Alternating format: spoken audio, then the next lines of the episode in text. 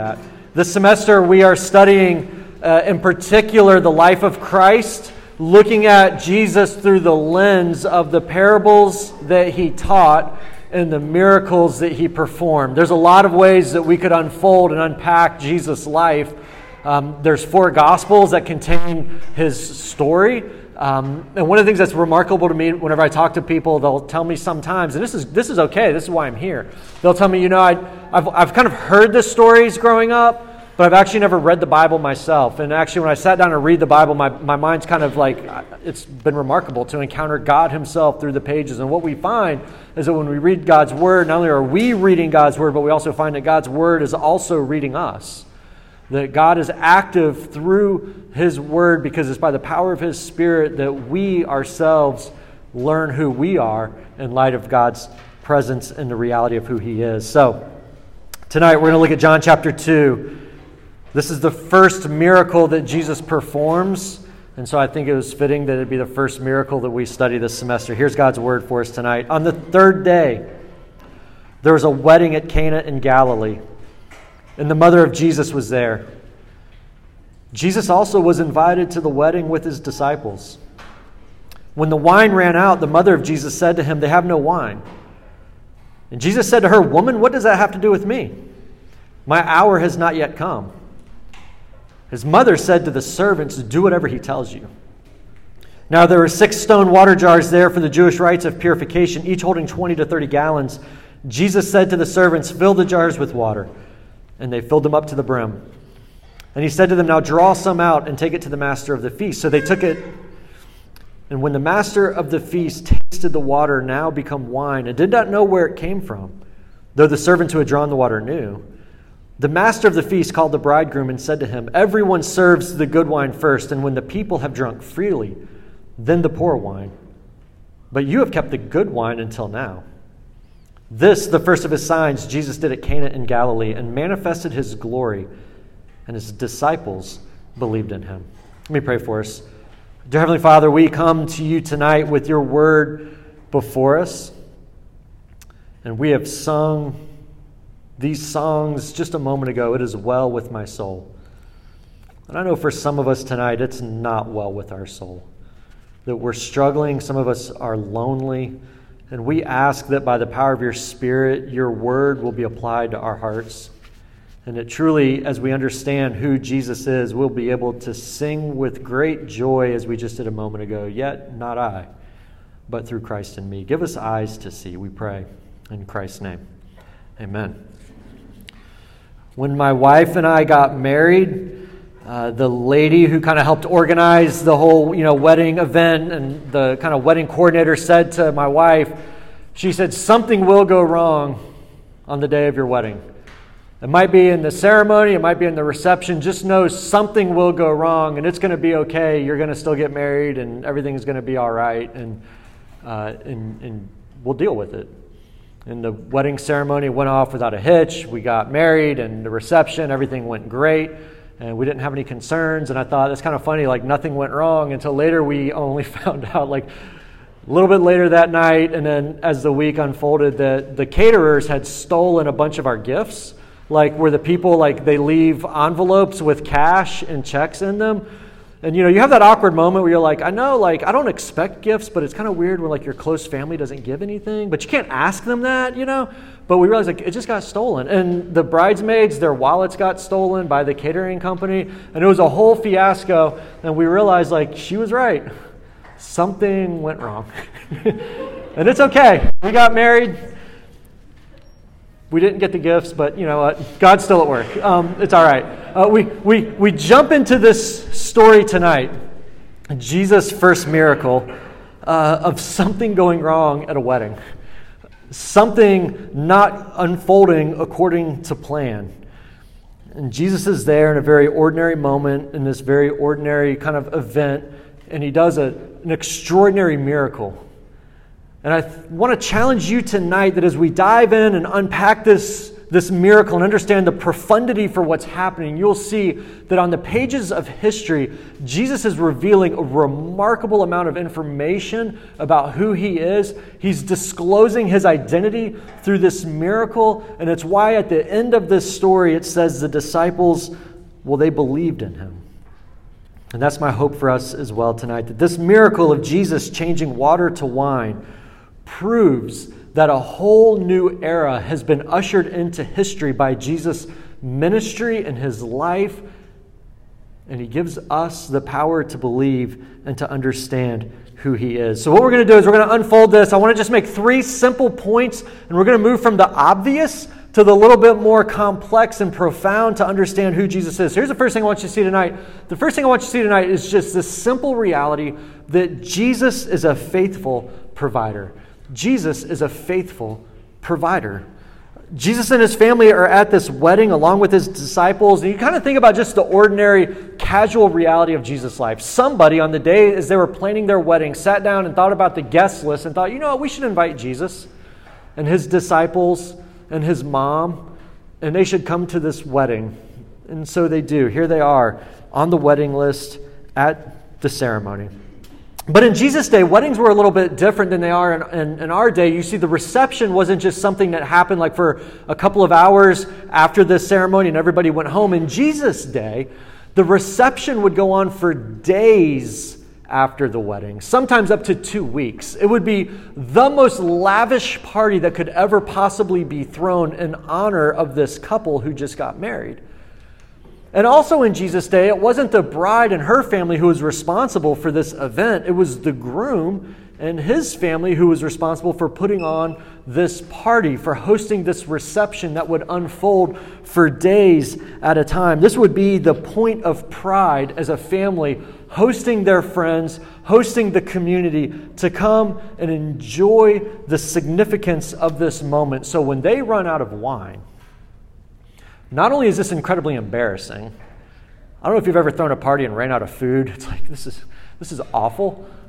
Actually, in this day and age, it could have opened the groom and his family up to legal ramifications from the bride's family because this had such significance that there were legal ramifications attached to when you got married and the way in which your family responded.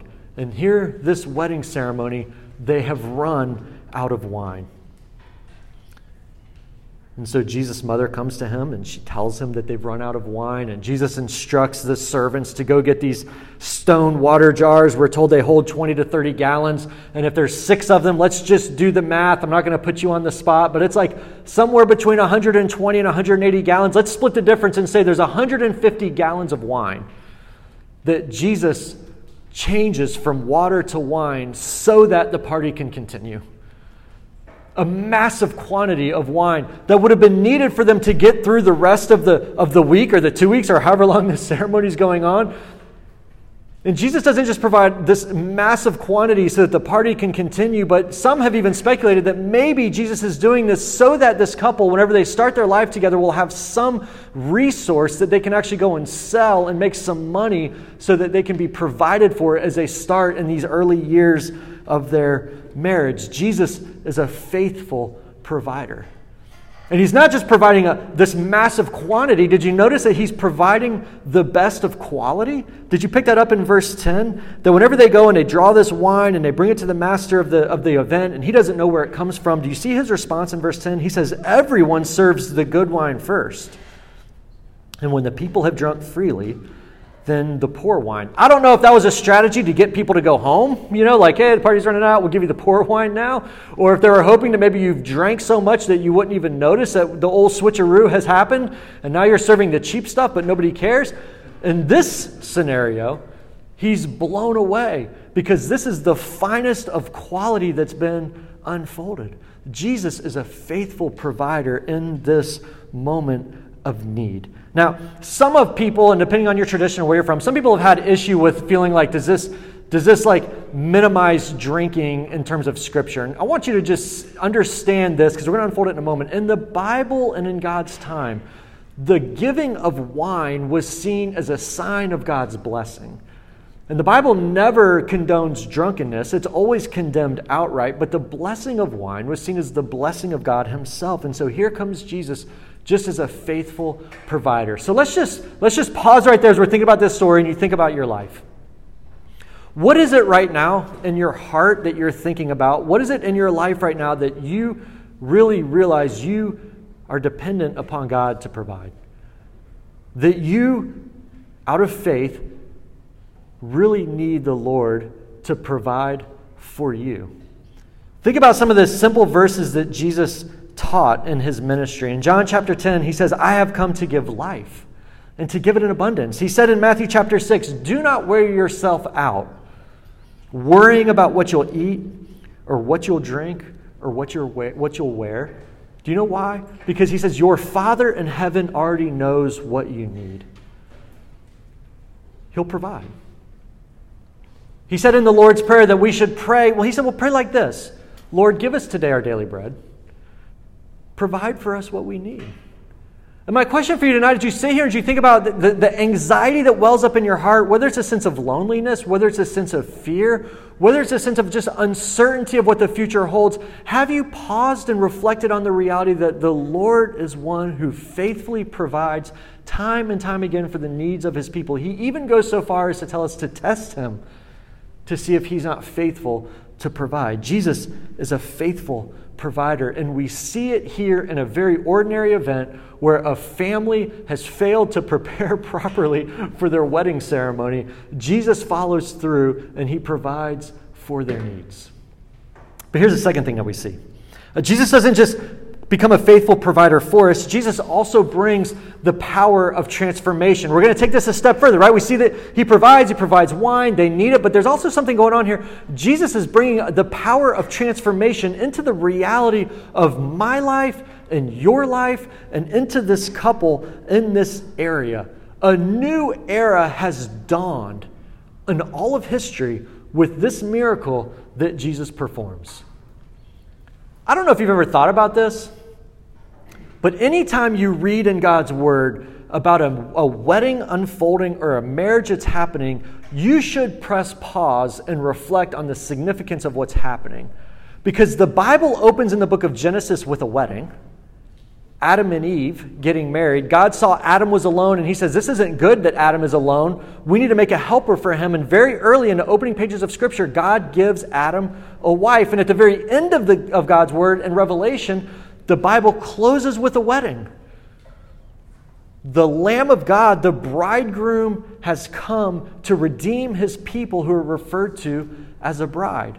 And while I understand that that feels kind of odd and feels kind of weird, time and time again, what you see through Scripture is that God has told us that He's created uh, marriages, husband and wife, to be an illustration of His love for His people. That, in other words, there's no closer, more significant way that He can illustrate His love for His people than to say, I am like a husband to you, to my bride.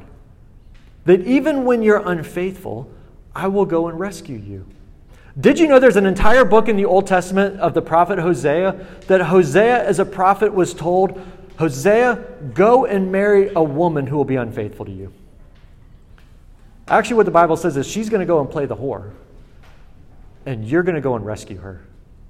And you're going to go and bring her back and redeem her and bring her home because your life is going to be a living illustration of my love for my people who have wandered and who have strayed, and I will go and win them back. And so here we are, Jesus' first miracle happening where? At a wedding, happening at a marriage ceremony. I think this is why Jesus' response to his mom feels so, uh, what seems so weird, all of a sudden now makes sense when she's like, Hey, Jesus, they've run out of wine. And did you notice what he says to her in verse 4? It's almost like, Don't bother me, right? He's like, Woman, what does this have to do with me? My hour has not yet come. What Jesus is referring to is that his hour that comes is the time in which he goes to the cross where he dies and is buried and is resurrected for the redemption of his people. The time when Jesus says, My hour has come, is when he's in the Garden of Gethsemane and he sees Judas Iscariot coming to betray him and he says to his disciples, Get up, let's go, my hour has come. And here in this wedding, when she says to him, They've run out of wine, and he says, My hour has not yet come, the reason why he says that is because he's seeing the scope of redemptive history in this moment. And that what he has come to do is to restore you and me and everybody who's broken in their sin to a right relationship with the Lord. And he says, My hour has not yet come, but I'm going to give you a sign. My hour's not yet come, but I'm going to give you a sign of what it's like when my hours come. Here's what it's going to be like the party will continue. God's blessing will be bestowed once again. You will experience the favor of God upon your life where it feels like this is the way it's supposed to be. And that's why He transforms this water to wine. Because all throughout Scripture, all throughout the Old Testament, the giving of wine was seen as the blessing of God. In other words, another way to say that, living life apart from God's blessing could be symbolized as living life apart, well, from having God's favor upon you, like being at a wedding ceremony where they've run out of wine. I was thinking about this. Some of you have heard me use this illustration before, but it's, it's worth thinking over. Uh, several years ago, I remember reading a, a story about a, an NBA superstar, and he was being interviewed after a game in which he had been ejected because of, well, he's ejected. He was not being nice that game. Uh, and so he gets ejected from this game. And the remarkable thing is, is that the season before they had won the NBA championship. His team had won the NBA championship. He had been named the NBA Finals MVP. And for the first ten years of his life, or for the first ten years of his career, the question was going to be: Will he ever win the NBA Final? Will he ever prove himself to be worthy of that pinnacle of the greatest of all players? And here he'd finally won the NBA championship. He'd been named the NBA Finals MVP, the top of the top, the best of the best. And here's why the interviewer was asking him about getting ejected. Because in his first 10 years in the NBA, he was ejected one time in 10 seasons. And in that following season, five times within the following season, coming back from winning the NBA Finals. And here was his response to why he was getting ejected from so many games. He says, It's just my emotions and my passion for the game. After winning that championship, I learned that much had not changed. I thought it would fill the void, but it didn't. And that's when I realized the only thing that matters is how much work you put into this game. Can I translate what that means? I thought that winning that championship and being named the MVP would finally be the blessing in my life that made my life worth living. And when I realized it wasn't, I doubled down on this game and I'm frustrated that it's continually disappointing. You can have everything this world offers, you can have all of your dreams come true, but without God's blessing on your life, I promise you it will only leave you empty and frustrated, and the void in your soul will never be filled. I appreciate his honesty for reflecting on that reality. Jesus is coming into this moment and looking at this, at this wedding ceremony in the lens of what I'm just describing to you and saying, this whole scene right now of this party that should be a joyous occasion is like living life without God's blessing. Everything is in place, the party is here, they've gotten married, and everything is the way it's supposed to be, except for it's not because the blessing of God is not here. And so he transforms the water to wine. It's proof of what he's come to do that when his hour finally does arrive, he goes to the cross and he dies a death for you and for me so that you and I might have life and experience the favor and the blessing of God. Jesus is the faithful provider. He's the one who's come to transform our lives and transform the world in which we live so that we can experience God's blessing. And here's the third thing for you to finally see in this passage that Jesus is the ultimate purifier. Here's the last piece of this miracle. Here's what Jesus is wanting us to see of who he is in this moment as he changes water to wine is that he is the one who's the ultimate purifier. Look back at God's word and look at verse 6. Do you notice what these stone water jars were there for? They were there for the Jewish rites of purification. These stone water jars were there so that you could wash yourself whenever you were going into worship so that you could be uh, counted worthy to stand in God's presence. Before I was at um, FAU, I served for seven years at campus minister at USF. And whenever I was at USF, they built a new student union. And part of that student union, uh, they wanted to put a, a room, an interfaith room for prayer. Uh, and in that interfaith room, so that all the different people of different nationalities and different religious backgrounds can have a place of solace and solitude to go and to pray and to reflect. But in that place, they did something I kind of didn't really expect to do, was that they put in a hand washing station and they put in a foot washing station. Because consistently across every religion is a sense that you don't belong in the presence of the God whom you're coming to, and somehow you need to be cleansed as you come into his presence.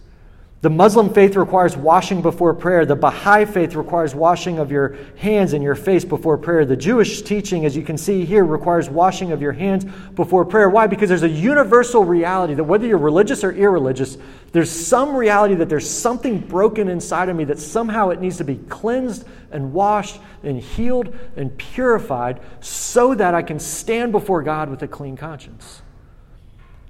Some of you right here tonight are coming with the weight of sin bearing down on your soul and you don't know what to do with it. Can I encourage you to see what Jesus is offering for you and for me is something that water can never wash away. He's taken the water out of these stone jars that are there for the Jewish rites of purification, and he's transforming that water into a symbol of God's blessing. He says, fill the jars with water, and they fill them with water. And when they dip the water out, well, it's no longer water, it's wine. You could almost say that what Jesus has done is take those jars and say they're worthless for being purifying anymore. What you need is to see that I am the ultimate purifier who has come to take your sin and to take your guilt and to take your shame and to restore to you the very blessing of God. The weight of your sin, the sense of your shame, the reality of guilt can only be dealt with whenever you come to Christ and, and lay that at his feet. And God's word says that if you confess your sin, he's faithful and just to forgive you from all unrighteousness and to cleanse you of your guilt. At the very end of John's gospel, in John chapter 20, John writes, and he says, out of all the miracles that he recorded, he says, These are recorded in this book, but there's so many more that could have been written down that the, the books of the whole world couldn't contain them. But he says, These are written so that you might believe. And you see at the conclusion of this story that his disciples believed that he's the faithful provider, that he's come to transform the world in which we live, where we can experience God's blessing, and he's finally come to be the ultimate purifier that we have longed for. Even though this miracle it's, it's somewhat limited, not that many people saw it, the ones who did understood and believed.